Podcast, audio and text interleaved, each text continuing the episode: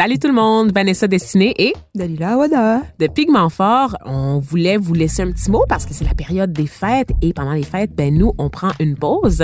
Euh, on va profiter du moment pour se reposer, passer du temps en famille avec les amis et aussi pour préparer des nouveaux sujets qui seront disponibles dès notre retour en ondes à partir du 22 janvier. Donc c'est long, vous allez vous ennuyer de nous, c'est sûr.